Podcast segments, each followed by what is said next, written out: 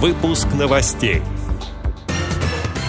Для школьников с ОВЗ на весенних каникулах открыт онлайн-лагерь. Фонд президентских грантов получил рекордное количество заявок. В Башкирии обсудят вопросы доступности информационных ресурсов для инвалидов по зрению. Незрячие жители Ульяновска встретили весну интеллектуальным мероприятием. Далее об этом подробнее в студии Ярославна Буслакова. Здравствуйте.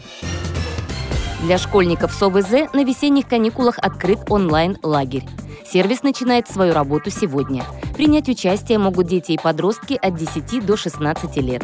В рамках проекта будут действовать две площадки. Первая – «Арт-смена». Здесь ребята взаимодействуют с представителями известных творческих организаций Москвы и Санкт-Петербурга.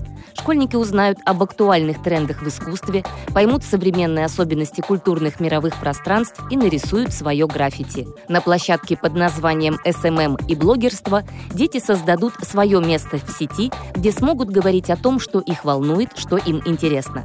Они узнают, как сделать красивый контент для Instagram, освоят необходимые для этого инструменты и программы, ознакомятся с основными идеями для съемки и последующего монтажа видео в TikTok.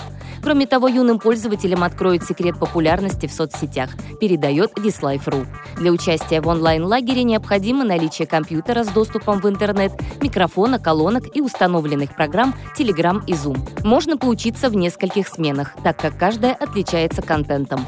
Подробная информация о проекте имеется на сайте Бейзо Онлайн Camp.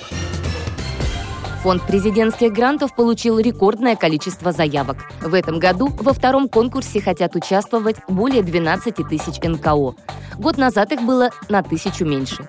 Больше всего заявок пришло по таким направлениям, как охрана здоровья населения, пропаганда ЗОЖ, поддержка проектов в области культуры и искусства, социальная защита граждан. Около 10% организаций участвуют в конкурсе впервые. Итоги подведут в июне. А с середины лета начнется финансирование победителей, пишет агентство социальной информации. В Башкирии обсудят вопросы доступности информационных ресурсов для инвалидов по зрению. Площадку семинара организует Республиканская спецбиблиотека для слепых. Онлайн-мероприятие состоится 24 марта. К участию приглашаются специалисты, работающие с незрячими людьми. На семинаре планируется обсудить вопросы расширения доступности информационных ресурсов и услуг, а также перспективы развития творческих адаптивных технологий, сообщают организаторы. Незрячие жители Ульяновска встретили весну интеллектуальным мероприятием. В конкурсе «Гоголь-Моголь» приняли участие три пары, из которых создали женскую и мужскую команды.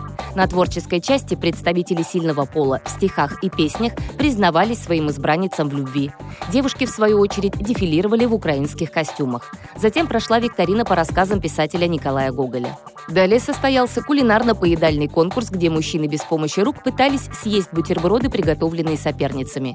Интересно был организован и спортивный турнир наоборот. Здесь женщины соревновались в армрестлинге, а другая сборная вращала обруч Натальи. Лидерами праздничного конкурса стали Елена Чернова и Алексей Елизаров.